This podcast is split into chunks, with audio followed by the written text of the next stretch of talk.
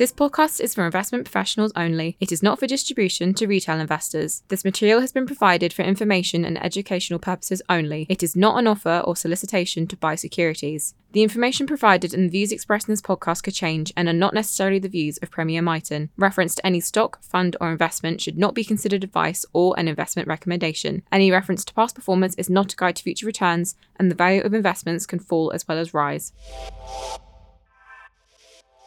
You are listening to the Perspective series from Premier Miton, a regular podcast on investment views from Premier Miton's macro thematic multi asset team.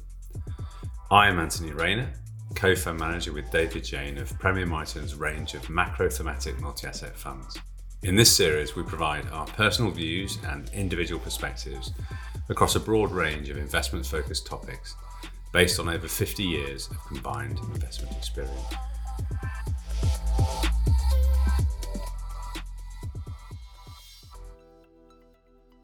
Higher for longer is a sobering environment for financial markets. Over the last few months, we have spoken about a number of topics which are all coming together. We noted how markets were pricing in utopia, i.e., a no landing and a Fed pivot, and we outlined that both happening simultaneously seemed unlikely. The journey of how rate expectations have changed can be clearly seen by looking at what markets expect Fed rates to be at the July meeting. There was a repricing higher in August and September, which markets struggled to digest. However, this was followed by a very stable period for expectations, part of the utopian pricing, only to be followed by an aggressive repricing higher since the start of February. Certainly, markets feel a lot less utopian now as they look to interpret what higher rates mean. Indeed, we have also spoken about our base case, which has been higher for longer for rates and inflation. A major part of this recent repricing is that services inflation and the labour market have proved very resilient, while the Fed, obediently data dependent, have been consistently hawkish. It seemed too optimistic to assume that inflation would simply fall back to 2% and remain there. We see structural inflationary pressures such as deglobalisation, supply constraints within resources, and looser fiscal policy as important drivers in keeping inflation stickier. We've also spoken extensively about how higher inflation confuses the traditional approach to portfolio construction, with bonds no longer acting as diversifiers to equities.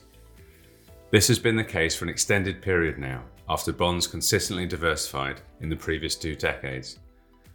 Interestingly, during the three very different periods mentioned above, despite markets struggling, bouncing back, and then struggling, equities and bonds have remained consistently positively correlated. Indeed, financial markets generally have been correlated, with the notable exception of oil, which has been moving to its own drumbeat, and the US dollar. Even with the US dollar, though, correlations have been pretty consistent over those three very different periods, albeit consistently negative, i.e., a stronger US dollar has been consistent with weaker financial markets, and vice versa. That the cost of capital has increased at the fastest rate for 40 years is a sobering dynamic for financial markets and economies. Crucial is how long rates remain higher for. Ultimately, though, just as an alcoholic takes their first positive steps at admitting their problem, so markets are surely on a better footing now that they're being more realistic as to what they face. Thank you for listening. I hope you found this episode interesting. Look out for other episodes in the Perspective series. This podcast is for investment professionals only and is issued by Premier Miton Investors, which is the marketing name for Premier Portfolio Managers Limited and Premier Fund Managers Limited, which are authorised and regulated by the Financial Conduct Authority. The value of investments can fall as well as rise.